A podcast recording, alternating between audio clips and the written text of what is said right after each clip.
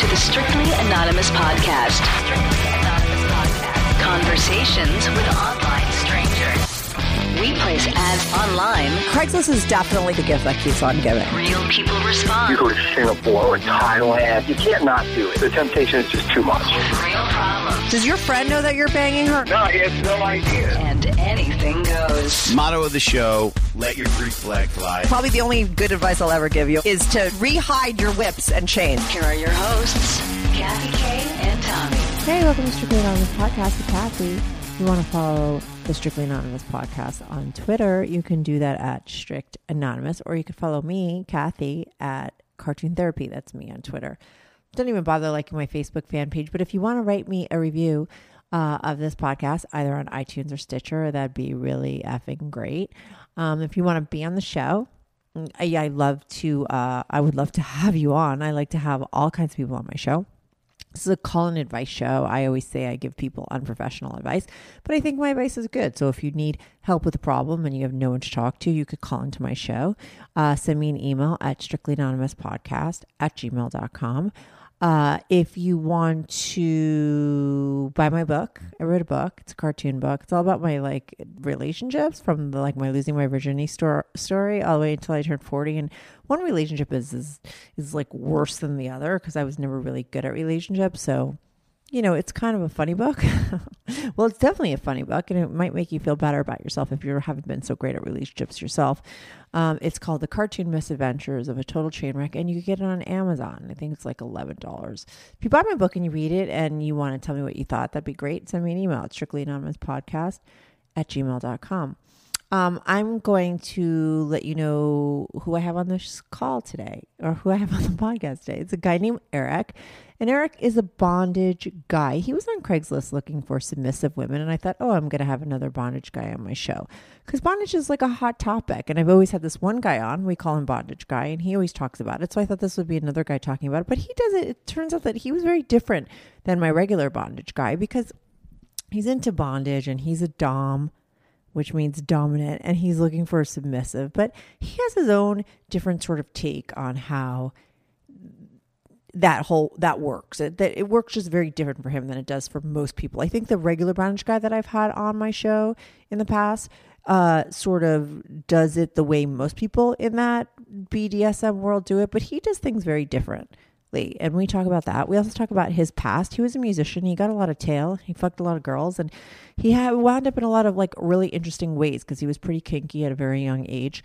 Um, so we get into all that. We hear a lot of cuckolding stories. For some reason, he wound up getting solicited by men uh, who wanted him to, you know, get it on with their wives. And so he did a lot of that. And uh, he screwed a lot of older women when he was younger. And so we get into that kind of stuff as well. So I'll be right back on with Eric.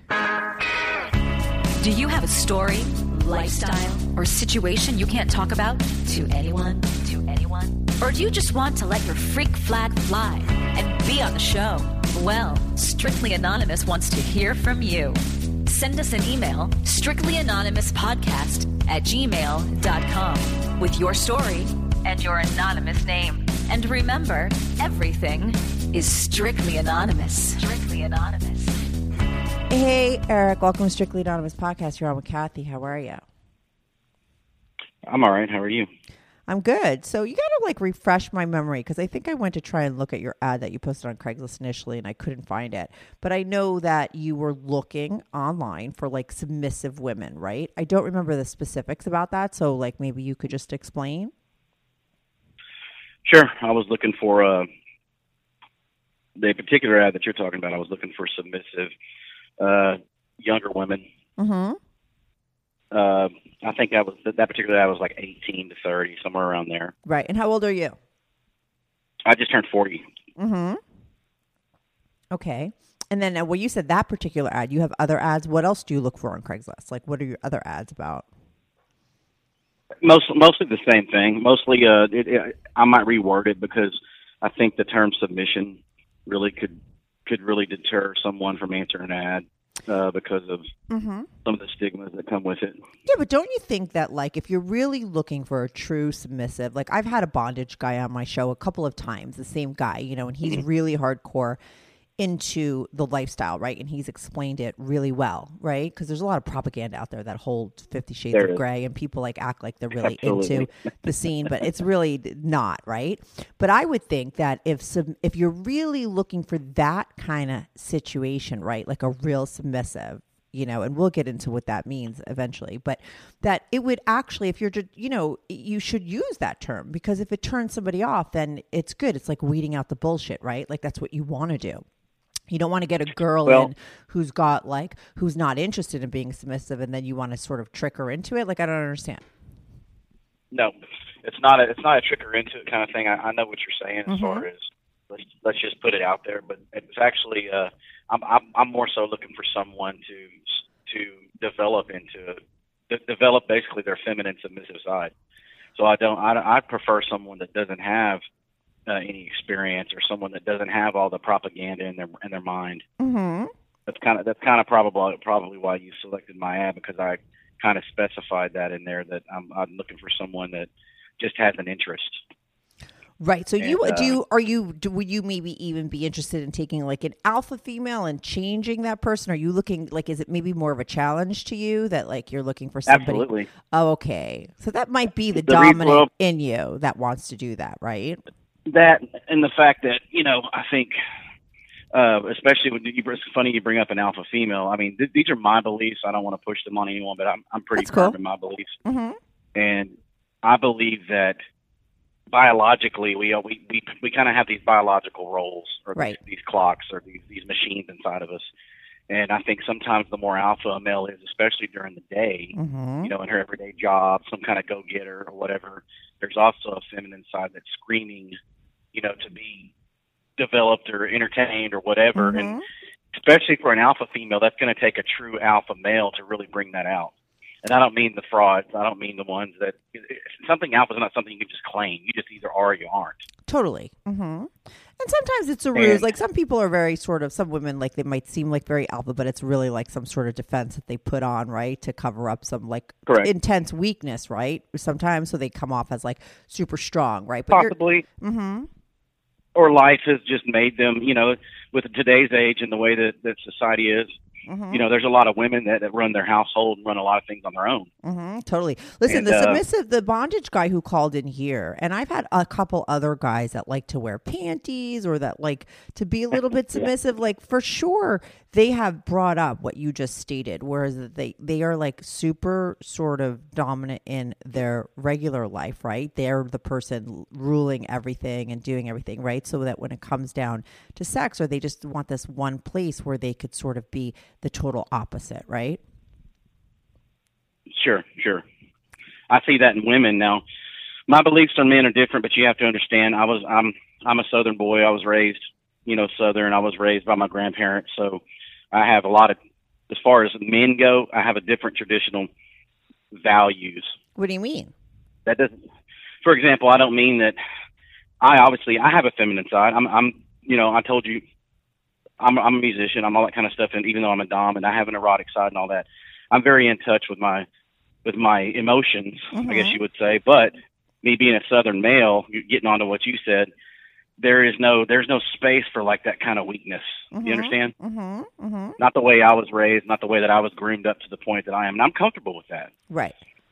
So Oh, that's a southern have- I don't wanna thing. That's that- like a, a southern thing. Well, like it's not just a can't- Southern thing, Mhm. but I mean, it is it is kind of how you know the good old boy kind of thing. right. Like cowboys can't cry, don't cry. Yeah, but I do cry. That's, that's what Right. I'm saying. Well, I you're a actually it, it took me a little.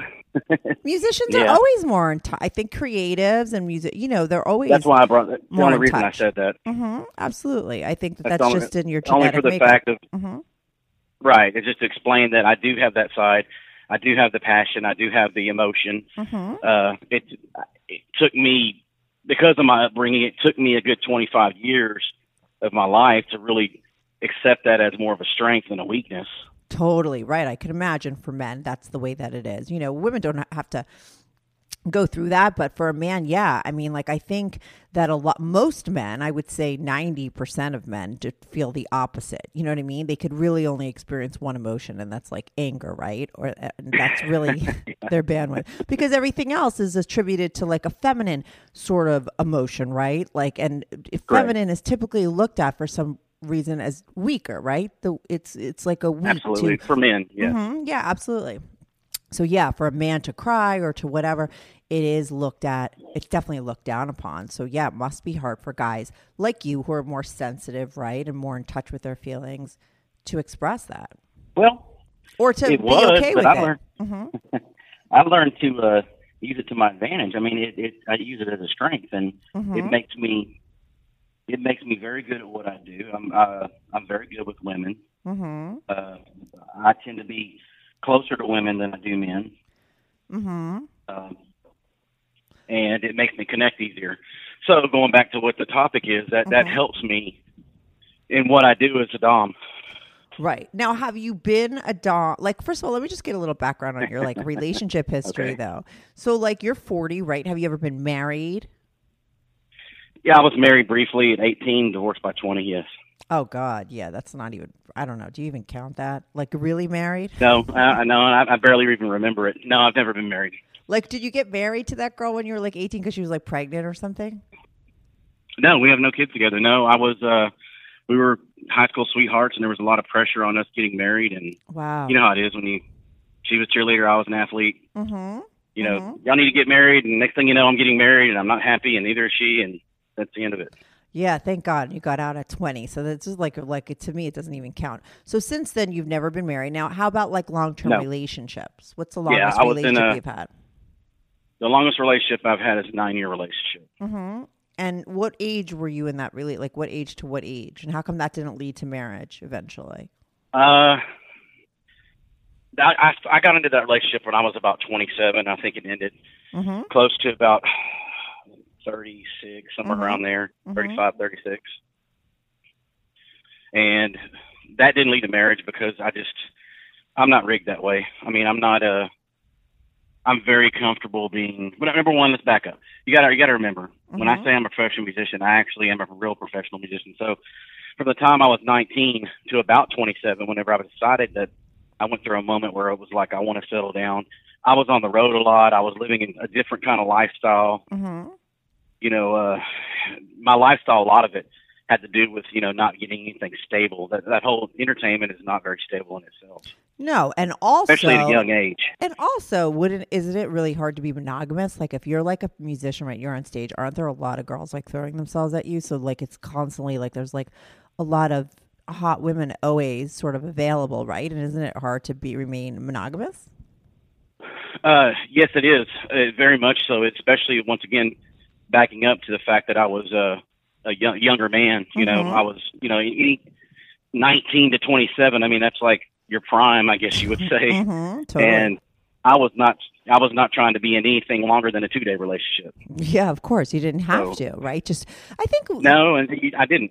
Yeah, and I think like years ago, I think what's the reason why there's like, I mean, I feel like younger girls nowadays can't even get in relationships, and it's because like sex is very easy, right? All girls will sleep, like girl, most women will sleep with a guy Oh, right off the bat.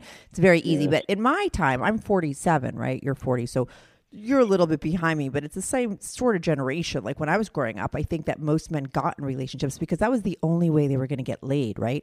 Because most girls didn't sort of give it up. I was super promiscuous when I was younger, but I was like a 10 percenter. Like I wasn't like the normal girl. You know, regular girls or normal girls or most of the women would not have sex with a guy unless she was dating him. So guys had like no choice. So I think it was a lot easier to get in a relationship back then because guys kind of had to if they wanted constant sex, you know, whereas nowadays men can just get constant sex. So, you know, there it's not there's no reason for them Agreed. to sort of buy into a relationship. So if you're a musician at that time, right, you didn't have that problem because you Right. could get sex that, you know, at every gig, right, with a different woman. And variety is like Well, yeah, and Perfect. and Mhm. yeah, that yeah, you're very everything you said is 100 percent my beliefs too. I preach about it all the time. You know, things have changed. Mm-hmm. I I'm I'm more of a I like the chase, so you know. I enjoy, you know, it's different nowadays. Like you just said, it, it's so easy, and that, that kind of Mhm. that turns me off. Right. You But- like right. And that's kind of like what you're doing on Craigslist too. Like you even when you say you enjoy the chase, it is the same way like you're going after like when you say I want a submissive but somebody that really isn't sort of in touch with it so you could bring it out. That's the same kind of chase, right? You're looking to sort of be the one person who could get that girl to sort of switch around, right? Yeah, it, pretty much yes. Uh, I I get a this is where it gets, I get a lot of pleasure out of uh, maybe it's a male ego thing or whatever, but I mm-hmm. like to I, I get I, I like to be that one person that really. That's why I like the younger ones that are inexperienced because I like to be that one person that showed them something, you know, that that actually. And it's kind of like I'm 40 now, so it's kind of like reliving some of my past through them. You know, my I've mm-hmm. had so many experiences. It's, it's really I've lived a life that most men would would dream about. You mean with lots of women? like how not- many women you think about? 2,000, 500? I honestly, I've, I honestly couldn't fathom. I could not even pick a number to be honest Right. with you because there was a time where I completely lost count. I mean, you got to understand sometimes two and three a night. Now that doesn't mean that means at the same time. Right, right, right. hmm No, mhm no, no. I don't want to make sound just jumping to the point where I had to put myself in check, and you know, right about that time when I got in that long term relationship, I actually went abstinent for about four months because I was like, wow, It was too It was- much. this one. It was yeah, and I wasn't getting nothing out of it. I mean, when I say getting nothing, I mean I wasn't getting nothing out of it. Right. I couldn't, I couldn't orgasm. You know, Really? But that was after like years and years of you getting as much ass as you could, right? Like, and just having w- as many women as you wanted, right? I feel like a lot of men couldn't understand that or, w- you know, but I feel like, you know, it kind of makes sense that if you're like, you know, that way, and you could get whoever you want, you know, after a while. let's go back to what. Yeah. Let me go back to what we what I said originally. Mhm. You have to understand, I do. Ha- I, I'm an extremely emotional person, so. Mhm. what happened was I disconnected from any type of emotional, you know, you learn that anyways because people come and go daily. Yeah. But it gets to the, it got to the point where, okay, I'm doing this because I can. Right. You know what I mean? Mhm. I'm not doing it, you know, it's just, it's there. I never got, as a, as a musician, as a musician, I never got into drugs. I got into women. Mhm. Totally. That was That like your has addiction. nothing- Pretty much, but I had, I was, I've been like that since I've always been hyper, hypersexual since I hit puberty. You know, Mhm. Mhm. maybe maybe because it goes back to one of the questions you, you know of why I'm a dom or Mhm. why why I, when this started, which is a question you asked a while ago. Mhm. You know, maybe because my development was so young. You know, I've always that's just what I've been into. You know, women. So I got to a point where I was really honestly feeling nothing.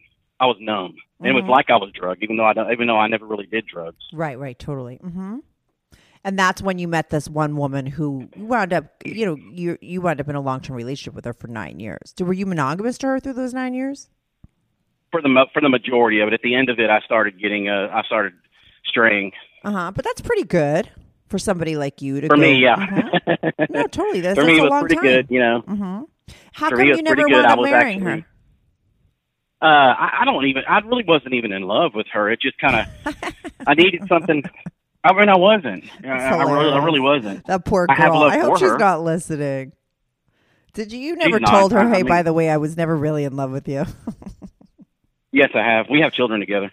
Oh, you do? Uh, so I, yeah, I just I see her regularly. she probably We're, does. we're fine. We're good Right. friends. Yeah, yeah, that's cool. I mean, at some point. So you don't think you were ever really even in love with her? I mean, not that I, not that I think. I mean, uh, uh, I mean, maybe a brief moment when my son was born. I think there was some happiness there, but you know, it, it there was a lot of instability on her behalf, After the kids. I'm a very stable person. right, right. After the kids? Actually, the kids, the kids actually made her stable. I, I, I I ended good. up uh yeah, I ended up uh basically she had she had a lot of issues. She had a lot of drug habits and things like that that I wasn't happy with. Yeah, sometimes it's interesting, right? Because you say, "Oh, she was totally unstable," and I'm a very stable person, and like you had mentioned, you never did drugs, and she totally did drugs, and it's like interesting when you know people that are so opposite wind up connecting, right? There's lessons there to be learned from both sides. But you know, anyway, Right. so um, when did you get? When did you lose? Like you say, you had like sort of an early experience, like you started really young and you were really sexually active. Like, I mean, when did you Yeah. lose your virginity really early? Like, how old were you when you lost your Oh, virginity? I would say early because I lost it at 13. Okay. And when did you start jerking off? I just have to ask you this because I've had a couple guys on here recently Well- who tell me they didn't jerk off till they were like 17. And I thought that's like really weird. Don't guys start jerking off like super early? Like, is that isn't that late? Yeah, I think that's really weird. Yeah, me One too. One thing I'm gonna Okay. tell you right now, I'm gonna tell you the truth because I'm a realist and I like I, it is what it is. Yeah. Mhm. I, I I had sex before I ever jerked off. Oh, really? Uh, okay. Interesting. Yeah, I was, uh, and nowadays, and nowadays she'd probably go to jail for it. But Why was she like your time, babysitter? yeah. Right. no, she was well. So, uh, yes and no. She was my she was my friend's older sister. How old was she? That- She was, uh, I want to say 18, and I was 13. Okay. And she seduced and you. uh, yes, absolutely. what happened? Like, what? what- How did Well, that go down? I had to. I was staying, you know, during the summer, and I was staying the night at his house, and uh, that was kind of a regular thing at that time. You know how it is. You have friends some summers from not the next. Yeah. And uh, he had a sister, and I never, the way I was raised, I never really looked at her that way. Mhm. You know, I was still going through puberty and all that, and I was raised with a lot of respect, so I didn't go to people's houses and stare at their wives or sister. You know what I'm saying? That's just not the you way still raised. hadn't even jerked off, right? No, I hadn't done that yet. Right. I'm not saying I wasn't noticing things, but I guess what started it was just to be flat out honest with you. We were staying up later than probably, you know, it was late. I, I'm guessing to midnight or one o'clock, and you know, whatever. And I hardly ever seen his sister. She stayed in her room. She was that age where she was in her room and all yeah. that. Mm-hmm. And uh, she had, we had, we had, uh, I guess channeled through to a Cinemax, Cinemax flick. Mm-hmm. and it was and just it was you him, him up? that did it. No, it was him. It was me and him. You know, the boys typically do this. You know, they'll go well, look at. Well, things have changed now, but in our day, the most you Mhm. could see on TV on regular cable would be like breast, and Right. Mm-hmm. at that time, I thought I thought a vagina was a hairy triangle. Oh my god. you know, because they didn't. well, you know what I'm talking about. totally. different now. absolutely. Yeah. Mm-hmm. But I'd never actually seen the anatomy of a female that way because that's pretty much how it depicted in all the magazines and all that. Exactly. Mm-hmm.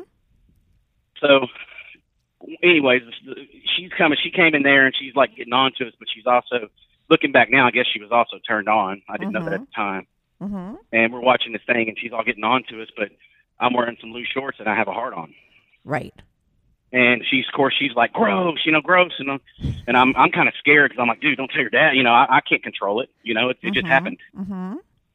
and she's all gross and throws a pillow at me and you know and long story short you know we everybody goes about their way but i stay awake and i'm playing video games and all that and she comes out and they have a pool and uh she asked me if i'd like to go swimming and i was like oh, it's like two three three o'clock in the morning i was like well you know and she's like it doesn't matter we can you know and i was she's like you got to be quiet Mm-hmm. so i didn't really think nothing you know honestly i didn't Totally. Right. and I went to go swimming. We're going out swimming. I'm being quiet, and she. And next thing you know, she kind of swims up and takes off her top. Well, at that time, like I said, I was sort of innocent. I mean, breasts were like you know, the best thing ever.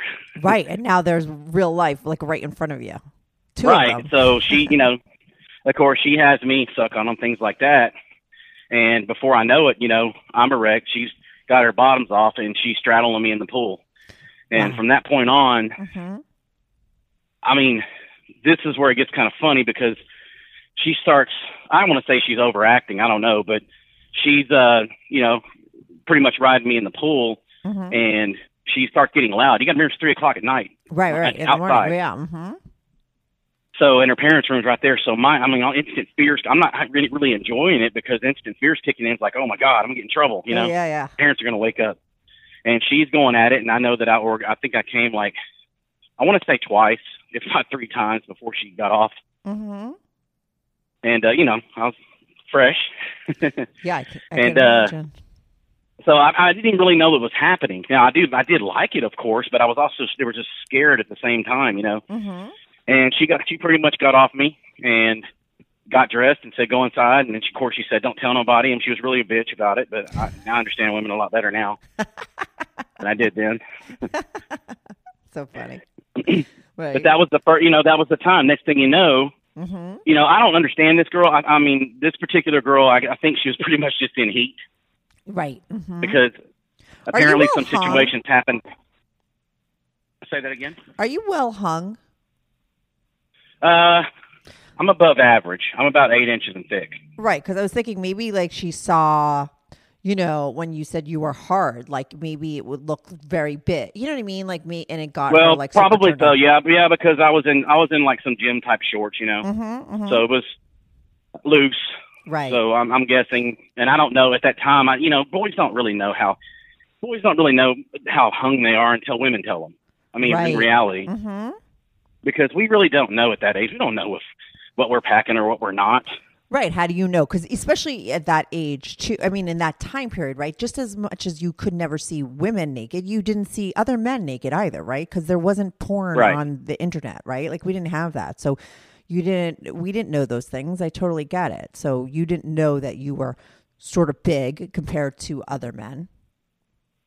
Yeah, and, and it, usually it's it's really for a man. It's especially a young man. It's very. I don't think women understand that how much pressure it is. You know, because number one, obviously, if we could, we're men. If we could build our own, we'd have the largest one around. You know, Of course, but it's, right? it's there's nothing we can control on that. So there's a lot of pressure on. Damn, am I hung? Am I not? And you know, Mhm. it's you know, am I am I a real man? Am I not? You know, it, and it's we don't really know, and it's usually uh, which is why especially insecure men will constantly ask their lover or you know yes. whatever. But uh, I, you know, I'm gonna you like this: if you're if you're above average, women are- they're they're gonna tell you. Yeah, they're gonna You know, exactly. if, if they, Mhm. if they, I mean, I, I'm not one that has to solicit anything. They're gonna they're gonna say something to me. Right. So you eventually found out that you were well hung because women said stuff. Because eight inches and thick is definitely above average for a white. Yeah, I found out. I, I found out that I was uh that I was I was pretty good there from my my going back to the original topic of this from my uh first I guess you would say real lover because after that after that incident Mhm. well you know a couple of I think two years went by before I actually had any more activity but I ended up dating uh the girl two houses down so it, so the entire summer we had sex eight times a day Mhm. How old was she? Was she around your age? She was she was the same age as me. Mhm. I ended up, you know, I think that's probably the only reason I dated her because she liked me a whole lot and she was available and I heard she was like to do that. Yeah, she was really horny. Yeah, so that was pretty much my uh that was my 10th grade or ninth grade summer going into 10th grade was sex eight times a day all, all summer long. hmm That's great. so it helped me build stamina. So then I get to high school and, and I have my girlfriend and at that age, you know, they're not here I am, you know, taking 15 20 minutes and they, and they just can't they can't stand it. What? Too long or too short? Uh, too long at that time. You know, Mhm. I was I was kind of started getting to be known because I was real popular in school and all that kind of stuff. But Mhm. I was getting to be known to ten, as you're good. Lo- what do you consider yourself, or what do people say you are? as far as my looks. hmm Yeah. Uh, I would say I'm very modest, so I'd say probably a seven. I don't really know. Okay. I know that I've never I've I've always had uh I've always had attractive women, Mm-hmm. mostly extremely attractive women most of my life. Mm-hmm. Uh, but that doesn't mean that doesn't mean that I'm shallow. It just means that's just uh, you know what I go for the top. What can I say? I'm, I'm that kind of man, anyways. I think all guys do. Even fours go for five, you know tens. I've seen it all the time. It's Well, yeah. Well, I don't think you. Should, I don't think you're. I mean, if you're a real man, you should exactly. aim, aim for the aim for the mountain. You know. Well, That's- I think you should that- fish in your own league. I don't know. I'm. I think it's hilarious Absolutely. when guys who are fours are trying for tens, and then or they're being like super judgmental about women that are overweight, and they're like you know twice her size. It's ridiculous. But let's not to get on that. Well- so you were super popular in high school, right? So you you know you're getting a lot of ass and a lot of tail. When did you realize that you're into this whole submissive thing? Okay, you're gonna love Dominant, this submissive. story. Yeah.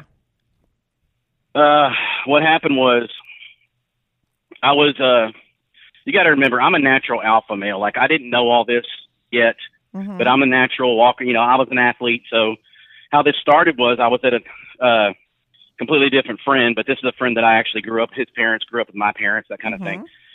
And this was my June, my senior year in high school. Uh, we were playing football at one of his family parties, and his aunt uh, took a took a notice of me. You know, I've always known her because she grew up with my parents. My, my, once again, back up. My mom was 15 when she had me, so hmm the age difference young. is only about 15 years. Right. Right. Yeah. Right. hmm Uh, so That's why you were raised by your grandparents. Because remember you said that I was Correct, I was wondering. correct. Yeah. Yes. mhm. yes, I was raised by my grandparents, and so, uh, anyways, this this this woman, she was very, very attractive. 37 years old, uh, businesswoman type, you know, the type of woman we were talking about earlier. Businesswoman type, and I never looked. I mean, I knew she was very attractive, but I never really looked at her like that. Once again, because of my upbringing. And uh, anyways, I got my shirt off. I'm ripped. You know, I, I'm a former boxer, athlete, all that kind of stuff. Mm-hmm. So I'm throwing. We're playing football, and I got my shirt off, and I'm I'm ripped up, and I go over there to get something to drink, and she stops me, and she says, you know, something along the lines of me turning out to be a really handsome young man, kind of thing. Mm-hmm. Of course, I thanked her. I thanked her. I didn't think it was flirting. I thought it was just an adult compliment. Yeah, yeah. How old was But- she again? She was like 37. I was uh, 17. Okay, go on. And so, anyways, you know, we're I'm, I'm playing football, and she uh, at the end of the day, you know, there was a party, so she was there was drinking, not us, not the under, not the kids, but the adults and all that, and we were getting ready to leave. I was getting ready to leave, and she asked if she comes up to me and she says, asked if I could take her home because she'd been drinking. Mm-hmm. And I was like, yeah, you know, yes, ma'am. yes, ma'am, I sure can, you know. ma'am. Right. At this point, she is a You know. ma'am to you. Right. Right, right. Because I did not. Once again, I have to stress. I don't. I didn't go around at that time. I had different kind of respect. Right. Mm-hmm. You know, even if I thought she was attractive, which I did think she was really pretty, I wouldn't sit there and like Google. You didn't think right. You didn't think you had the chance to like bang her. Exactly. I, Right. I didn't think there was any chance there. I didn't know. You know, I was a really naive young man at that time. Yeah, because we don't remember. And, like when uh, you're older, like I mean, when you're younger and you're that age, 37. I mean, she might as well have been 67. Like it seems so much older, right? Like I mean, when you're that age, it doesn't feel old. But like when you're young, like Yeah, anyone was- over 30, it just seems like you know, over, very way older. She probably just the- seemed like a I will say this. I will Mm-hmm. say this: at her being 37, though, she's a she's a former pro cheerleader, pro pro NFL cheerleader. Right. So she So looks she great. was in really good shape. Mhm. Yeah, she looked great. oh yeah, please. The and, women uh, nowadays at 50, they look great. Right, exactly. And I, I agree with you. I'm 40, and I'm yeah, exactly. Mm-hmm. But anyways, and uh, so yeah, you know, I, I even though I noticed that she was a very beautiful woman, I didn't think I ever had a chance, and I thought if she caught me looking at her, I'd be ashamed by my family Mm-hmm. mm-hmm. because you know, like I said, once again, grown up on that old school Totally. mentality, you know, that's disrespectful to the family Mhm. to do something like that. So she asked me for a ride home, and she was a little buzzed. And when I got there, you know, she's like, "Well, you know, come, you know," she just kind of started ordering me. She goes, "Come in," and I was like, "Okay, yes, ma'am." You know, I came in there, and she was gone. She was gone a while. Like I'm standing in the living room, just kind of never been to her house before, mm-hmm. and uh I'm standing in the living room, and I thought I heard the water. She's in there showering, Mm-hmm. and uh so she comes she once by the time she comes out of the shower she comes out and she's kind of being a bitch and she's like comes out and just i mean she is she comes out of the shower her hair she's drying her hair and she's got like just a t-shirt on Mm-hmm. and i'm noticing that i'm trying not to i'm putting my head down No bra. and she's like no no bra no Mhm. no no panties nothing just a and shirt she has big tits, And like she's she has like- big boobs. yes Mhm. yes petite she's probably five two 110 pounds big breasts in shape goes to the gym daily that kind of thing. Right. and uh and she's like she just starts being a bitch. She goes you stink. She goes go go shower or something. Mm-hmm. and i was like wow i mean i really like i got self conscious you know damn i stink you know? Right. so I, I just did what she said and it, i'm like i know this makes me sound so naive and I, even telling the story makes me sound naive. I didn't know nothing was up i'm just like damn man I'm, I'm that foul so i'm more embarrassed No, I kind of So know men, and men are kind of dumb. Sometimes you got to like knock them over the head with Yeah, shit. Sometimes, like so, a lot of I get that. You know, I think, and a lot of guys get that. That that's how guys are. Like a lot of times, they don't really know when a girl really likes them or a girl's going after them. And uh, yeah, so uh, she she says I got you a towel in there and all that. So I go in there and I take a shower and I come out. You know, I, I dress and all that. And she's, I, I mean, she's very demanding. She, I, I walk in the living room, which is where where she was at, Yeah. and she's putting her hair in. A, she's putting her hair in a ponytail. And she said, uh, basically, she goes. I mean, flat out, she goes. She goes, well, take your shorts off and sit on the couch. And she's like, I'm gonna suck your cock. she got And right to it. Right. I'm like, I mean, and she's like, and she's like, and if you fucking tell, I mean, she's telling me, if you tell anybody, she goes, uh, I'm going to deny it, you know, and it's never going to happen again, and all this other stuff. And I'm just kind of like, okay, you know, Mhm, mhm. and I'm really nervous and shy, you know. Yeah. So, uh, you know, with her now in my my age group, no, I'm not shy. Of course, So because her, she's was a way shy. older woman. Yeah, absolutely. Of course, I think any guy would So, be at of that course, age. At that time, you know, that was my first real blowjob. Mm-hmm. I'm talking like you know at that time what something you said a while ago in our age group. I mean, yeah, if you took a girl to prom, she might give you a little head to get you hard. Mhm, you know. Right. everything's changed now. Now it's like shaking hands. Here, let me blow you. Yeah, totally. hmm It's completely different. But anyways, uh, so yeah, that was that was, and that became my. By the way, that became my oral fixation and my fascination to this day. I'm a real man. Wh- what? A blowjob? So, oh yeah, I'll take that over anything every day. oh, interesting. hmm Did But- she swallow? But uh, yes, hmm So let me ask you this I because mean, I've done you can- this. I've done this jizz quiz with people before. Really quick. Do you like to jizz in a girl's face? Just yes or no?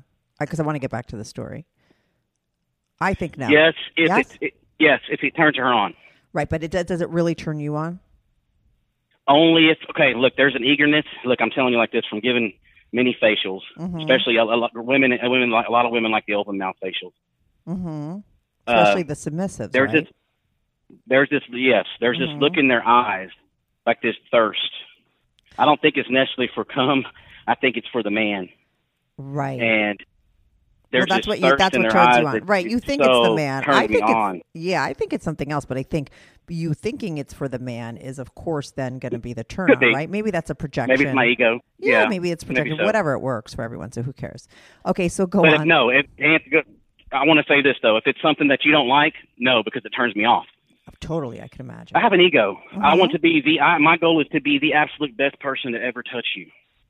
So doing something like that goes against my belief system of making you do something you don't want to. Because I want you to be submissive to me. I want you to come to me because you can't stop yourself. Mm-hmm. You want to be like You the understand? best. Yeah, absolutely, absolutely. That totally not because I'm sense. sitting. Not because I put my foot on your back and push you on the ground and tell you to. No, that's not. That's not real power. Real power is controlling you, be, just Mm-hmm. but because of who like I am. it. But but you want the person to like it. Like that's the, there's power Absolutely. in that. hmm So right, so she gives you like So the best power. blowjob ever, right? This Oh yeah, lady? she didn't. Yeah, this this wasn't. This was a. She was savoring. You know, Mm-hmm. this wasn't a blowjob. I don't know what she was doing. She was thirsting for it. Mhm. Uh, anyways, she blows me. Literally turns around. First of all, one of the things she, one of the first things she told me, the first time I'd ever heard this in my life, she told me I had a really nice cock. Right. hmm I never knew that at the time. I mean, she was the first one to tell me, and she was like really nice. She's like pretty. I didn't know what pretty meant, but when you hear that several times in your life, you, yeah. But anyways, uh, so as soon as she does that, she turns around and inserts me in her. So she's reverse cowgirl pretty much. hmm I'm on the couch, hmm and she rides me until she gets off a couple times. I think I came three times, hmm and she gets off and says, "All right." She goes, "At that time, you remember we had pagers." Yes. So she asked for my pager number, and she said, "When I paid you, she said, uh, you, you can come over." right. She was you were like and her booty said, call. Get, basically, get dressed. Yes, she said, "Get dressed and leave." I mean, she was a real bitch about it. hmm So you'll like this. So the, the- you know, of course, she pages me a couple days later. I come over, same scenario. She blows me, swallows, rides me backwards. Wait, does Gets- she tell off, you you smell? off. Does she tell you you smell when does she insult you when you come in to make you take a shower? Oh no, not the next time. It was because I was playing football. Right, right. Okay, cool. So the same No. thing, the same thing goes down. same thing for the for the next couple times. I mean, uh, so anyways, uh, and then she starts to actually talking to me, and she starts telling me, "Look, this is what I'm att- attracted about you." And she said, "You know, that day when you're playing football, you walked around. and It's like men moved out of your way, even bigger men. Mm-hmm. You know, they moved out of your way because I'm not a huge guy. I'm, I mean, I'm only five foot eight. I'm actually on the shorter side, and Uh-huh. I'm about two. I'm about two twenty. Now I am pretty muscular, Mm-hmm. but but I still have my little chub too. You know, I'm 40 years old. Right. But you know, I'm, I'm for me being a not the biggest guy out there. You know, they would move around, and when I was walking, that's my natural demeanor. Though I do that in business, which is what I do during the day and all that. I'm I'm I'm just that kind of personality. You know, mm-hmm. I accept who I am at this age, and that's what she noticed about me was the fact that I was a natural leader. And she said that you're a she, told she's the first person to tell me that you're a dom. I didn't know what the hell a dom was. I'm 17 years old, Right. and she told me that she was actually a submissive and started telling me about it and explaining. And she's like, "Here's what I want you to do." She's like, you know, basically she told me this shit's yours, this body, this mouth, anything you want. But she's like, you know, but you got to take it like a man, that kind of thing. Mm-hmm. She's like, basically, it's not yours until you claim that shit. Right. until you take charge of it, until you own it. And she's like, if you're going to own it, she goes, and she told me, she goes, I want to feel like you own it, not just that I'm giving it to you. Mm-hmm. So, you know, I didn't get that at first, but I started, it naturally started taking over to the point, remember, I told you she was really petite. So at first, you know, so she said, from now on, you're not going to, you know, until you make me basically dripping wet Mm-hmm. from your presence, she goes, you're not getting shit. Right. So, no longer like you just like walk in and you get me. a blowjob. Right. You it, the tables turned. Right. You had to get her off. Right. Mm-hmm. So, you know, I would, I was a little clumsy at first, I'll admit. You know, I was clumsy at first, but then she would sit there and tease me, and then she'd be like, no, now you can put your pants on and leave, and I wouldn't even get off. So next thing you know, I'm going home and masturbating, Mm-hmm. you know, because she would, she was, she knew what she was doing. Right. She was training you for I what fin- she was finally- into. Mm-hmm. Pretty much. And finally I said, you know what, fuck this shit. You know, I went over there and I said, fuck it. And I just started, I started handling her. I don't mean in a rough way. Mm-hmm. I just kind of, you know, just started saying, you know, and, and then before you know it, I'm taking her and, you know, I don't know what happened, to be honest with you. Mm-hmm. Something happened inside me. Was more carnal. You know, it was more desire. It was more need. It was just, I started basically owning it like it was mine. Right. Like when she started wanted. saying when she when she started saying yeah when she said that you know she said well you're not getting anything and I I just kind of went up behind her and said I don't think you have a choice mm-hmm. and That's what she wanted. I don't really remember she dialogue no choice. yeah right? next next Mhm. thing you know you know from that point on it became an eight like somewhere around an eight month Mhm. affair deal where pretty much I would walk in and make commands and she would follow suit and she you know enjoyed it Right. And you realized you enjoyed it too. I'm assuming, like that role. Oh yeah, I realized I realized this was meant for me. I mean, I realized this is like I never felt more alive. You know, Mhm. this was, and it wasn't about the sex. It was about the. It was about. I think if you get, the, if you want to get Freudian on it, I think it was her. You know, I, I started seeing infatuation in her with me. Right. It was about getting You know, her to this really like woman- you.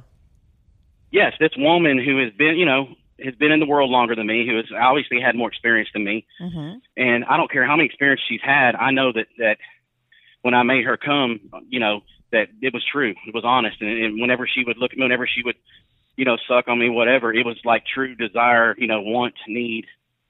For you, I made her want me. Mm-hmm. And that made you yeah, feel good. and I, I Mhm. loved it. Mhm. Yes, loved it. And that's what you got probably addicted to is getting that kind of th- Pretty women much. to experience that with you.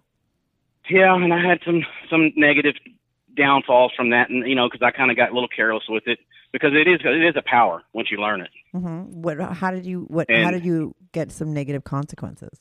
Some of the downfalls to to to how I was, you know, I start getting lovers. You know, I'm Mm-hmm. number one, I'm in I'm in entertainment industry, and then I was also bouncer at clubs, and I was I was just had a lot of access to women. Mm-hmm. and my personality was I'm very flirty naturally and all that. So when I did have sexual, you know, I started doing the same thing that I've always done, but it's I I have the ability to connect with women. It's I could not know you, like never met you, just have a look, and we're we're you know physically a physical attraction, and I can touch you like better, probably better than a lover that you've had for years. Mm-hmm. You're sort of in tune with what I- a woman would want. I think that that's Yeah. an energy I- I- thing. mm-hmm. Uh, it is because I believe exactly. I believe in intuition, energies, and things like that. Mhm. And I can, you can actually, I can actually feel. This is very weird. I can actually feel the energy of a woman. You know, the heat, the energy, the things, and it, it's it's kind of is a power because you kind of know what they want before they know what they want. Oh yeah, that probably makes you a really good lover. I think that like it's the reason why some women Yes. give better blowjobs than others, or same with guys going down because they're sort of in tune. People are sometimes, if you're really that kind of sensitive, you're in tune with what the person wants, and you just kind of know it, right? And I've I've been with men Right, like that. Like I totally get it. hmm And the problem is, is, and it, this is me saying this being very, I'm a very modest man, but I am a very good lover. Mm-hmm. And that being said, is that being said, is that creates a lot of problems, and because then pe- women can confused. Yes, Mm-hmm. they can get confused with with sex or a moment with uh, n- nat- some type of natural love. But don't get me wrong, because I am a romantic in a way that. I can't say that in those moments there wasn't love being. yeah, this but, is where this is getting but too it wasn't love like it's they too wanted. philosophical. Yeah, but they didn't Right. want like. Listen, you didn't even love the woman you were with for nine years. Have you, you probably like? So then maybe you've never been in love with anybody. I have momentary moments of love. I, I believe my romanticism is, is a day to day basis. Right. Okay. Listen, I've never been in love with a man, but that's because I have issues. I mean, like you know, but I just think that Maybe I have issues. yeah, who knows, right? but I mean, because you said you, but maybe you were in love with that one. I don't know. I don't. I don't want to get so much into that past Well, past I relationship, have though. I would I- one day. it's- it's- yeah. I mean, for nine years, Right, that's you a really whole never other loved her. Yeah, exactly. I don't want to get di- divert from what we're really t- discussing. But so you have moments of yeah, women are always think like, oh, if he really likes me sexually, like that means he really likes me. They don't get that it doesn't mean that. And I've been there. I'm a woman. Like you can't help it. It's a very different thing. You know, men and women are wired very differently, and Well, that's where the problem comes in all let the me- time. And let me tell you where the where my power came in is that I was Mm-hmm. taught by this woman that and, and it's just basically I you know if I'm with you whether I even if it was some some groupie on the road you know Mm-hmm. my, the power is to enjoy her not the holes on her body. Mm-hmm. Well, that's like And a true womanizer. True you know? womanizers really like women too, right? Like they're just let's I, like. I adore women, love Mhm, women. mhm. Do you'd probably be considered more more of, instead of a player, more of a womanizer? That's another type I that so. exists, and I think women get really confused by womanizers. I don't know if you ever heard. You know the difference pod- is. Yeah, they like women. Let me tell you the difference. Yeah. Here's the difference. Mhm. I think that from a woman's perspective, the difference between a womanizer, I guess it's, I don't like that term because it makes me sound demonizing, but let's I'll, I'll go with it. Mm-hmm. The difference between a womanizer and a player is is when things end with the women and me, it's a little bittersweet. Mm-hmm. You understand? I don't have a lot of enemies as far as women go. Right. There's I'm not going to tell you there, there hasn't been any because there has been some bad Mm-hmm. endings to things, but for the most part, per capita, I have very good relationships, or we've parted ways with hugs. You know, Totally. and I'd like to think that there's no animosity. Mm-hmm. My last guy was a womanizer. Listen to Dr. Guy is a total womanizer. I've had him on like three. Now he the last, the most recent one was Dr. Guy is a total cokehead, but like he's having a midlife crisis. But you know he's a total womanizer, and I feel sometimes sorry because I'm still friends with him. Like you say, I didn't end things badly because he wasn't a player douchebag, he- but he was a total Right. womanizer, and But I it's feel bittersweet, ain't it? yeah, but I feel sorry that it's not true and that it doesn't really exist. Like too good to be true is definitely like the model for those guys. But I think that a lot of women, know, the- until you've experienced a guy like that, you really don't. You know, you could really be taken for a ride because you really don't real like it. You know, there's there's something about it that doesn't make sense, right? It's like you, like, and even like you saying, like, yeah, I was with her, but I never loved her. It's like you know, these guys, womanizers, will do all these things that like typically like would mean something, right, for somebody else, but with a womanizer, it kind of doesn't, and you could do it with like tons of women, and I think that is very confusing to women. So they always fall for womanizers, right? I think so too. But I think what you know what makes it worse womanizers, yeah, mm-hmm. You know what makes it worse. What makes me worse is, Yeah. I'm honest. So oh, that's what my doctor guy is too. I think all it womanizers makes it worse are. No, it makes I'm, it better I'm for from the you. very beginning. it's better for well, you. from the That's very smart. beginning, I'm honest. I tell them, look, Mhm. this is what I this is what I am. This is what I do. Mhm. You know, I will I will enjoy you. Like I'll tell them, I'll this if this was to move forward, you know, Mm-hmm. I will truly be enjoying you. You know, I'll, I'll I'll make you feel this, make you feel that, but don't get caught up in the moment and think it's anything beyond that because you're not the first, you're not the last. Right, but every woman, just You like know? you like that challenge, every woman's going to hear that. They want think, that challenge. I yeah, know. they're gonna, they want to be the one, right? I mean, it's just They human. wanna be na- that one. I think it's human nature, right? And so, I Dr. Guy has the same sort of way. When I was younger, I was very much a player. I wasn't interested in dating one guy, and I would do the same thing with guys. I would tell them straight up, like, you could have sex with me, but like, please don't even bother liking me because I will not be into you. Like, blah blah blah. You know, and I would get guys like obsessed with me, but I was very honest with it, and people would be like, "How do you keep all these guys in your life?" It's like because I'm totally honest with them, so nobody could ever hate me because I wasn't pulling the wool over anyone's eyes, right? So I made, I, I had Yeah. really good friends, and I had everything that I wanted because I was honest. And I think being honest when you're that kind of way is always a good move, right? And always helps the situation. Dr. Guy goes in the same way. And I think that that's actually really smart. And that's what you do too. But it is a, it, it- you know, on some level, I think womanizing men have low self esteem and like they really are very needy of women liking them. So they do everything they can to get women liking them. But there's really no, I don't- it's not a two way street, right? It's not like the man is just sort of taking. I mean, and that's like more to analyze you, right? And like maybe your sort of issues. No. I'm I'm, I'm self. I'm old enough and and most more aware of myself to realize that I probably have some, you know, obviously you heard the beginning that I was, my mother was 15 when she had me. We, we have a relationship. We don't have a great relationship. Mm-hmm. So, you know, I've read, I've read enough, I'm educated enough and read enough Freud to understand that I It's a do mommy need thing, acceptance yeah. in a certain way. Yeah. Mhm. And, and I get that. Mm-hmm. And, but to, well, that's kind of like, but listen, that's like us talking about space and galaxies and all that. Exactly. I mean, I I, mean, love to do it- that kind of stuff on the show, but like I get, Right. I've already done the womanizer thing, so we don't need to focus on it. You know what I mean? To me, it's more interesting Absolutely. that like you sort of put these ads on Craigslist and you spend a lot of time like looking and creating these. You know, and I think other people find that stuff interesting too, right? Looking to find, you know, to set up these submissive, dominant relationships. yeah. the reason is is let me let me you know this is important here is Mhm. I have to stress that as you can tell I hope you can tell I'm pretty outgoing. Mm-hmm. I'm not shy. You know Mhm. I've I've always been the kind of guy when I am on the prowl I'm the I'll, I'll I go out by myself. Mm-hmm. I work I work better alone than I do with friends. Mm-hmm. And uh I go for the top. You know I'm I'm I don't do that too much anymore. I'm too I'm too old for that shit. But you know what I mean. Let me ask you this about your band because I used I know musicians, right? And a lot of them maybe they could be sort of very Uh-huh. successful, like when they're younger because they're very successful in their town or in their city, right? But like, did you ever reach a success with your band or your music like that was like you know sort of really major, and you're still doing that, or like what was the extent of it? Or does it still go on? Do you That is that how you make I your money? I think no. I think I, I know I have no. I'll tell you that. I peaked about ten years ago, and that was Mhm. a totally. I was in this, the same band for sixteen years, Mm-hmm. and I, I got we got signed very young. I played Mhm. with people that you've heard of. You probably never heard of us, but I Right. got to go on tours. I went to. uh I even went to New Zealand and Mm-hmm. Australia, Mm-hmm. but. That's my peak. That's it. Now I do it for fun. Now I spend Right. more money than I make. I still do it, but I love it. Mm-hmm. And just no, I don't mess with groupies or anything like that anymore. Mm-hmm. Just in case you know, mm-hmm. I'm over all that. Right, but you still enjoy that sort of. You're still Yeah, like a I love being. I love entertaining. I love music. Right. Mm-hmm. But you still love women, and now you go instead of sort of Absolutely. out. How many? Well- yeah, To answer your question, as far as let me to go back, what I was saying is, yeah, I've been once I knew that I was a dom and started getting all that. You're talking 20 years ago, 20 Mhm. actually 20 plus years ago. mm-hmm. There wasn't this, there, you know, there wasn't this two margaritas and I'm a dom or I'm a sub or a lesbian thing Mhm. going on like it is now. Mm-hmm.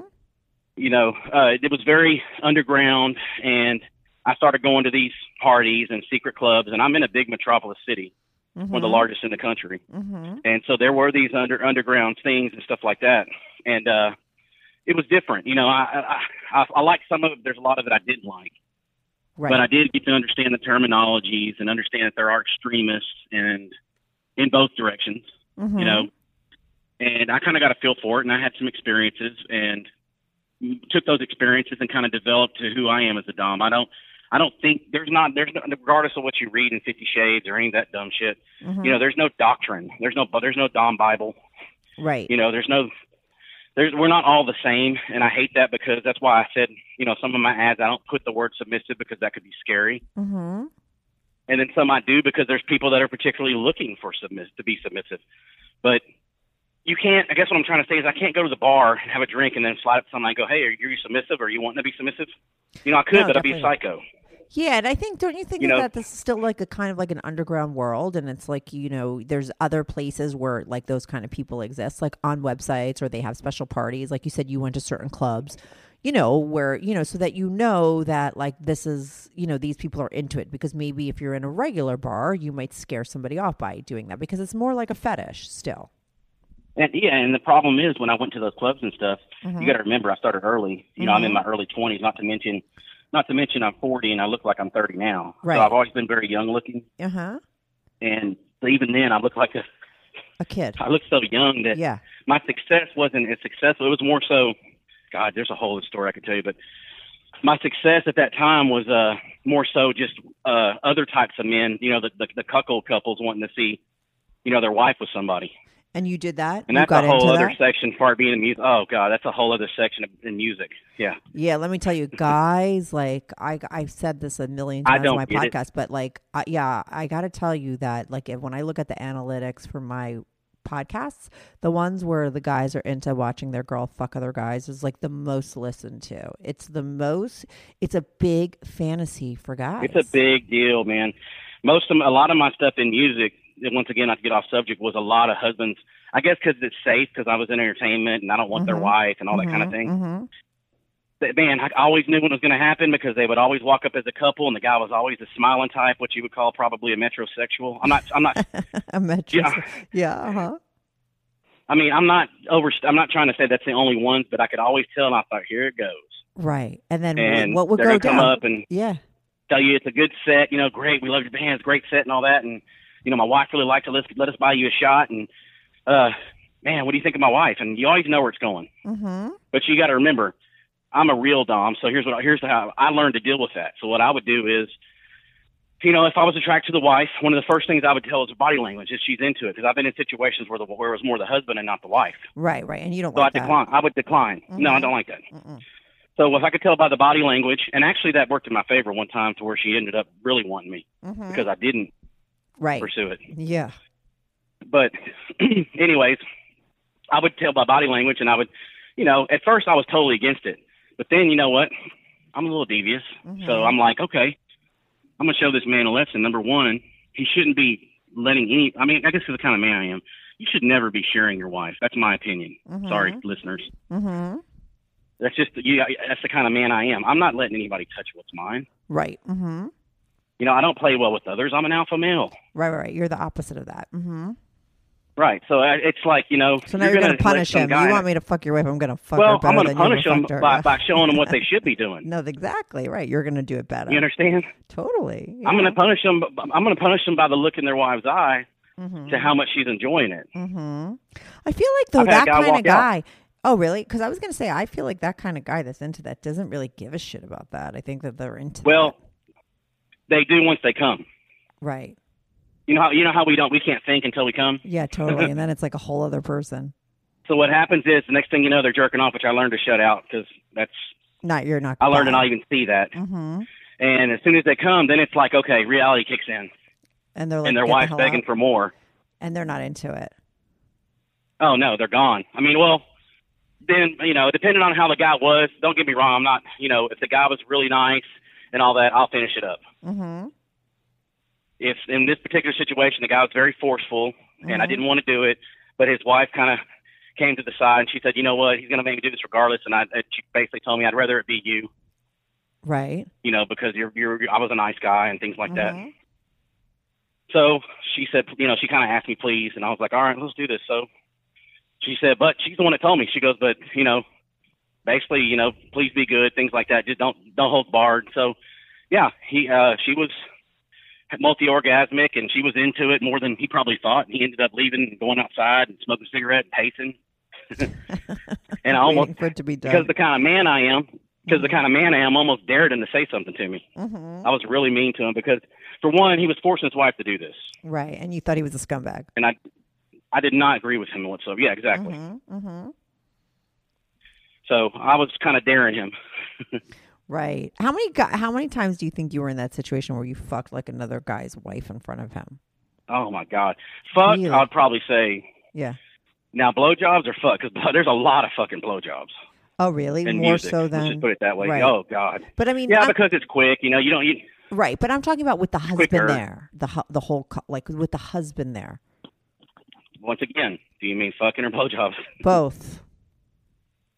I have no idea. Then I would say so fucking. I would say probably. Yeah. I would say ten. Just guessing as far as ten women that I went back to their houses or the, to the hotel or whatever, and Mm-hmm. that's during that's and that's yeah. Now blowjobs, I have no idea. I mean, there's there's a lot of men that their wife, you know, you know these kind of men that make their wives get make them. I don't say they wanted them, but that say, hey, I want you to get your breasts done, get your get your Yeah. get your Yeah. Botox done, and all Mhm. that. They want to show off their trophies. Mm-hmm. Those type of men love to jerk off watching their watching their wives suck your cock, Oh, and especially since to be honest with you, since I'm since mine's big.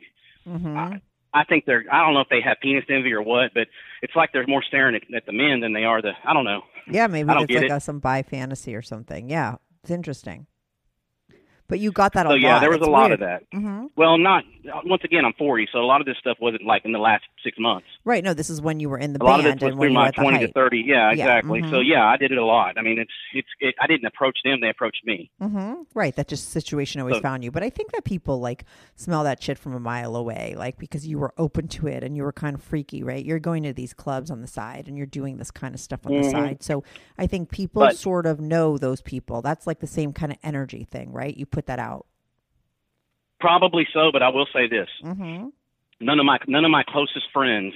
One of the other things that I am, I'm very tight-lipped about my behavior and things like that. Yeah, I was going to ask Uh, you that if this was a secret. No, sort of I'm thing. very very secretive. I love being. I love living the Clark Kent Superman type life. I love it. It's like 2 two of me. Mm-hmm.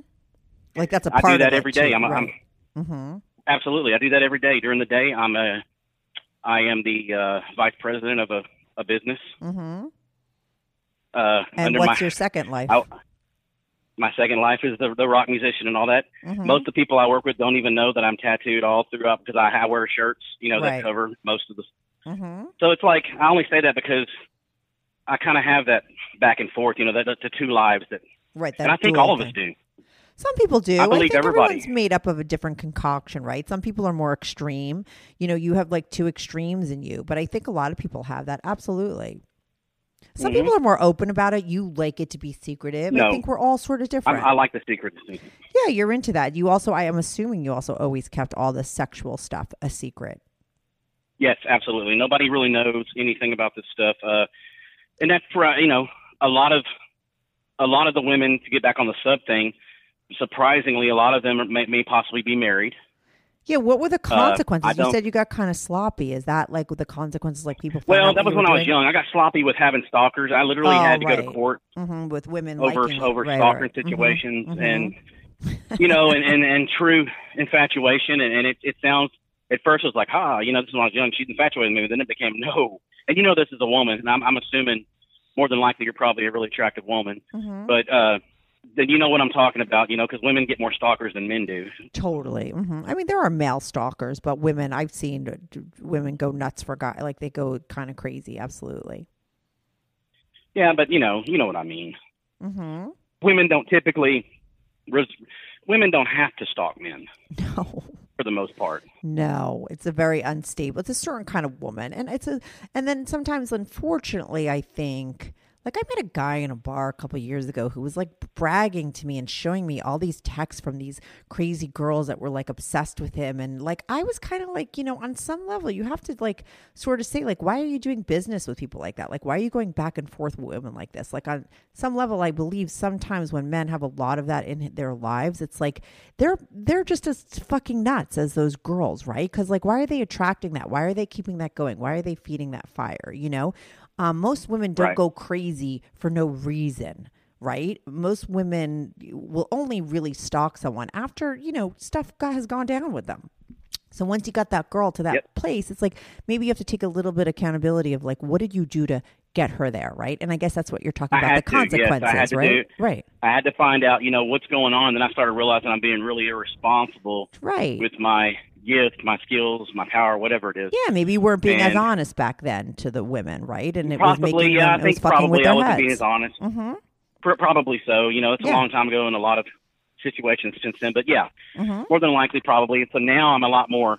I'm a lot more direct, and I'm a lot more. You know, I'm a lot more upfront with the fact that look, this is going nowhere. You know, other than where it's going, it can last Right, yeah. two hours. It can last two years. I mean, I really Mhm. don't know. It depends on the dynamic of how this is going to work. Right, and you leave it up to that woman. It's her choice. Like if she knows she's looking for a relationship, then at that point she should pack up and like go- go look for somebody else. Oh, I'll tell her if I start feeling like there's a little bit of neediness. Don't get me wrong. Part of my strength is I'm also their if they need it in their lives as a dom. I'm also their friend, their mentor. Mm-hmm. You know, I do a lot of coaching, life coaching, and things like that with them. Mm-hmm. But and I also hear them out and I offer them real advice. Right, Always- you're like their friend. Brought up that Mm-hmm. pretty much I'm a very good friend to them, but I'm I'm an honest friend. Like I'll, you know, I tell them what they what they need to hear, not what what they want to hear. Right, totally. But you, if you smell any kind of neediness or the fact that they're sort of switching tunes and now off. they want a relationship, you back off, right? Yeah, but I'll back off. I've learned to do it with finesse. I've learned Mm-hmm. to do it, you know, slowly and not just pull away to where it's just, you know, where there's any type of animosity. I've learned to to just pace myself and get get quote unquote busy with work Right. you know, whatever it is. But let me ask To, you this to, because to, to kind of let me ask you this because I've Go talked ahead. to some other, like I said, some other dom guys and stuff. And um, do you find that these submissives that you meet online typically are married anyway and have relationships? I remember somebody telling me that that was the case with most of them. So there isn't that issue of having them sort of want a relationship. It, there's always that distance because they Yes. typically have another relationship going, and that's not what they're looking for. They're really just looking for what you're looking for. hmm originally my rule was, and it's not because of any moral issue. I'm not going to lie to you. Originally, my rule was I really didn't mess with with married women. hmm And it's not because of matrimony or anything like that. It was just because I just didn't need the drama. Yeah. Uh huh. And but it became to the point where there were so many married women, and then Mhm. I started feeling for them. Like you can understand, in, in my business, I work with I work with a lot of women, which no, I don't play where I work. Where I, Right. Yeah. You know, I don't shit where I eat. Well, you're. Clark Kent. and that lifestyle, you're a different guy. Right. Mm-hmm. So, but I do understand, you know, and I do, t- I do have a lot of girlfriends that I that I get intimate conversations with, and there's just there's it's like there's this need, and and unfortunately, and I'll never like I have there I'll never dog their men, you know, unless they're just bad men. I'll just tell them, you know, look, they come that when they get to this point, a woman, women and men are different. Men Mhm. stray because we're just men. Totally. You just know, need variety. It's just variety. It's not about variety. love women or anything. stray Because they at the point yeah. when women actually stray outside of a relationship, something as deep as a marriage. yeah. That means it's something that's been ongoing for a while. Totally. I've said that a million times. you yeah, know, that's it's very something true. that it's something that's it's something to the point where okay, they've they've done made their mind, and once you know, a woman, once you make up your mind, Mhm. you know, that's the way it's going to go. Now, whether or not they take that leap or not, you know, that's more guilt or whatever consequences or whatever. But they've made Mhm. up their mind that they're not going to get what they're looking for. Right. And they go looking elsewhere. So, hmm so I changed. You know, I was like, okay, now maybe because of what you said, maybe because I feel safe in the fact that the, if they wanted a divorce or they wanted to leave their marriage, they would have done that first in the first place. Well, it's better for you because you're not looking for a relationship, and a woman Right. that's like in your age range that's going to get like heavy into because with the dom submissive thing, there's a lot of like communication, a lot more going on than just sex, right? And that can get confusing for another for a woman that's like completely available, right, and doesn't have somebody in her life, and then so maybe that's the kind of woman that's going to maybe want more, right? But if a woman's married, it's I think it's like better because or has a relationship on the side and she's just looking for that dom sub thing, you know, to go down because it's like what you're looking for, and I think that that works better. Well, exactly, and you know, it's hard, and this is, and I preach against this too as well because I'm in a I'm in a little community of, doms and subs and stuff like that, and I'm one of the biggest outspoken persons that a true dom sub relationship does not work in a traditional relationship Right. the way that it's that that, it, that it's supposed to. I'm not saying you can't go on Saturday night and take the kids to the babysitter and say, "Hey, let's play dom and sub." Right, but you're saying it doesn't know, work in everyday I'm- life, like husband, wife. Well, for one, what I just said, Mhm. if you're playing it and it's a role play, Mhm. for people like me, this is the real deal. This is just who I am. I'm not being anybody that I'm not. Right. How many subs do you have? Do you have any right now? Are you always looking for new I have ones? none right now. Okay. How I have none right now. I haven't had I haven't had one caller since uh what's the what's the month April hmm since probably November. This is a busy time of year for me at work, as you can tell, because we've been trying to connect. hmm So I haven't really had a lot of time. So I am looking, but I Mhm. haven't. No, I haven't had anybody. Right. Okay. But that's what you're on Craigslist looking for a new sub. How long is the longest relationship that you've had with one of them? How long does it typically last? Typically, Mhm. I'd say three months. That's it. Typically, Do you yeah, do and a lot of it writing? has to do with like I, I found uh, like do you do a lot because what i've heard from my professional doms that have called in that it, there's a lot of like you know the dom gives the sub like homework and there's a lot of writing involved and a lot more than just sex do you get into all that kind of annoying stuff No. you don't okay Uh, I think it's uh, to me. I, I've been questioning. I actually had a sub, uh, an applicant. Let's just put it that way. Not too long ago, that got aggravated with me because I wouldn't give her assignments. yeah that's but that's what said, it's okay. a, a lot of that is about that right uh-huh And I said, I gave her. I did. So I said, okay, here's your assignment. Forget everything you know up to this point about doms and subs. mm-hmm. Practice it. Think about it every day. Every Mm-hmm. day, I want you to, to erase a memory. That's what I gave her, and fathom that. right Because number one, I think this is what I think about some of these doms. I call them fake ass doms, whatever.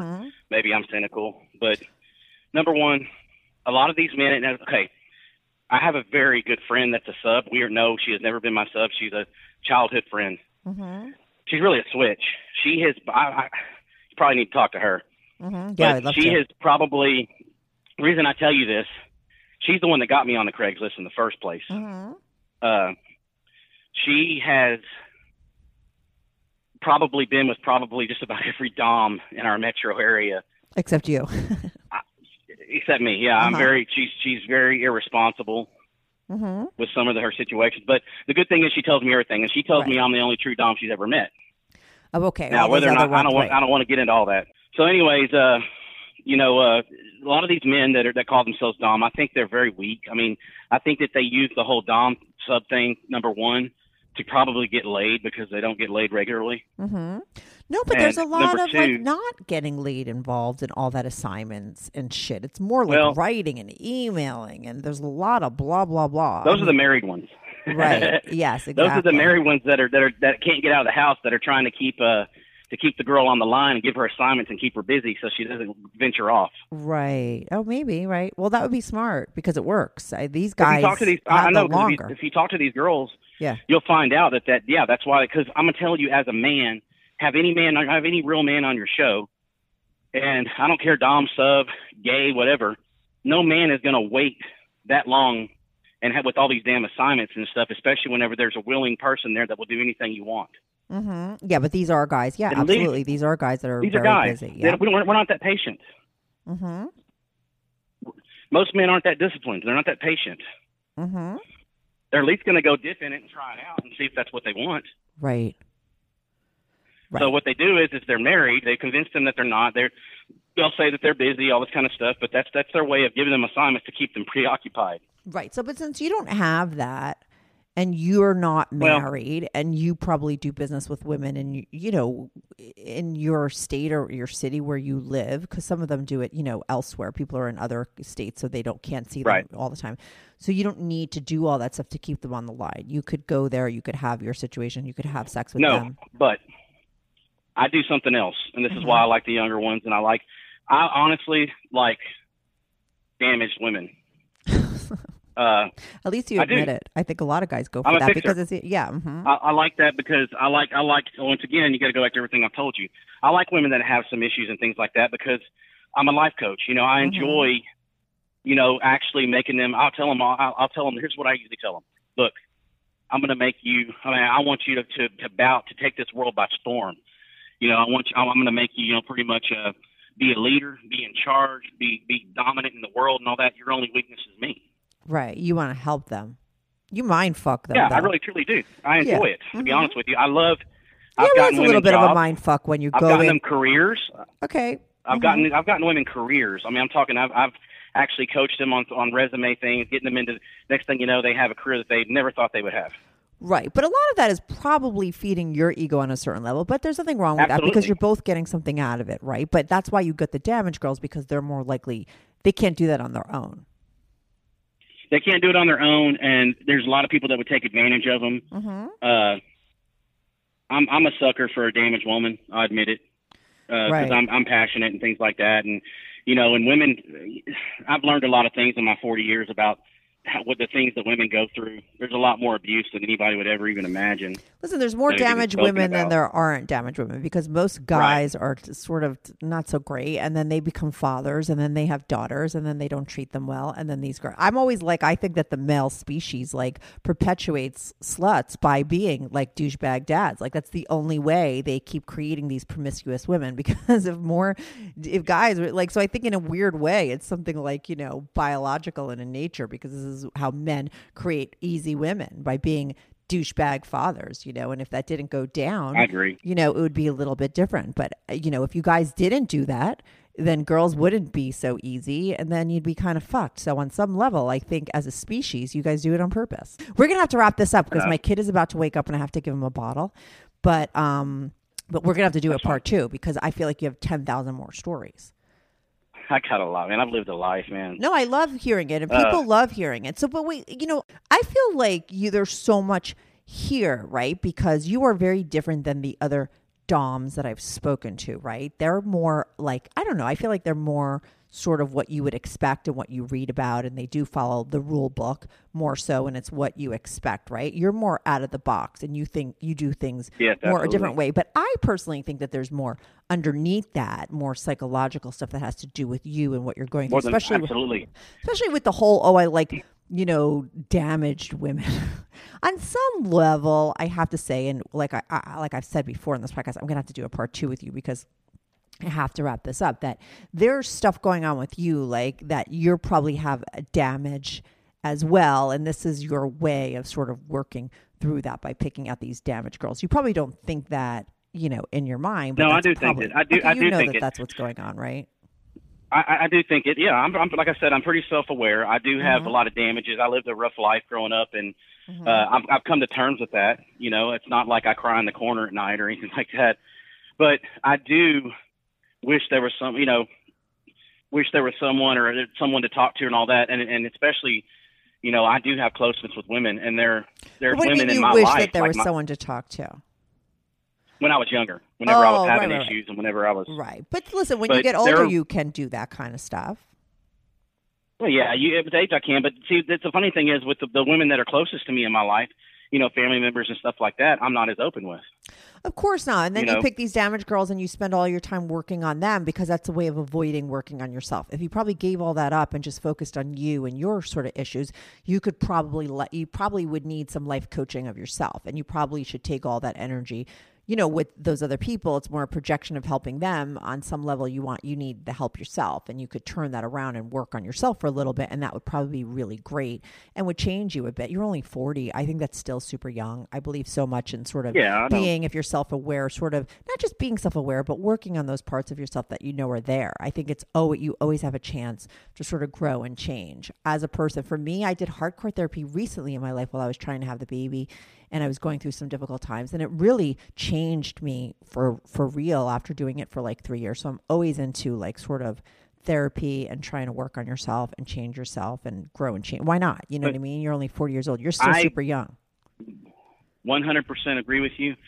The only thing I could say about that is, is I will say this: Mm-hmm. I'm happy.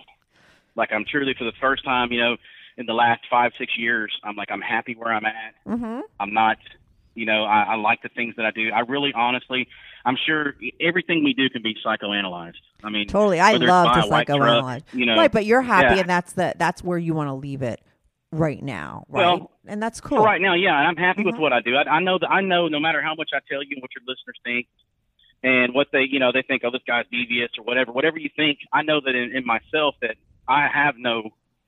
You, I don't. you know, I don't think it's devious. No, I don't think it's devious at all whatsoever. I think some people could say it's selfish, but does it come from a devious place? No. Most of the time, when you have sort of compulsions and you're doing things that are, you know, are feeding your ego or whatever that stuff is, that some people would say, oh, that's manipulation, or you're doing it on a subconscious level. You, you know, that stuff is so deep seated that it happens subconsciously. So you're not consciously doing it, right, at all.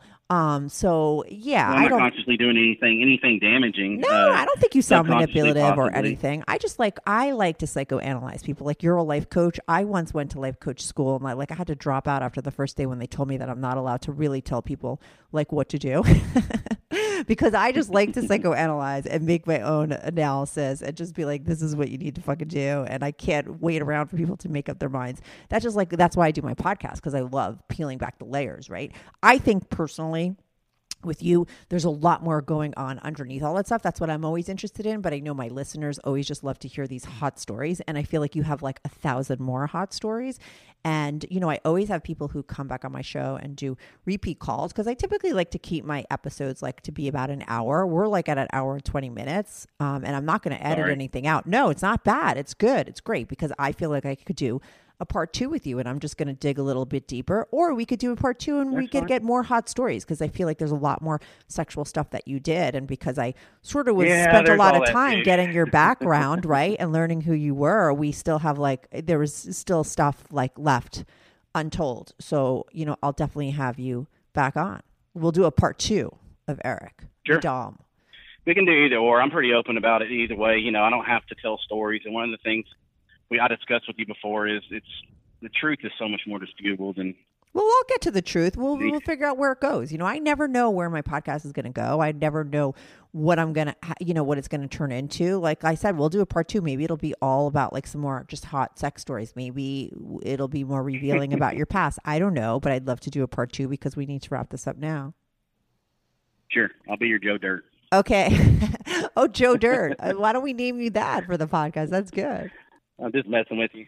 Oh, okay. All right, Eric. So no, let's don't talk name soon. Joe Dirt. Okay. All right, Eric. So let's talk soon. It was great talking to you, and we're going to do a part two with more. We'll get more information from Sounds you. good. Okay. Thanks so much for calling in. Thank you. Bye.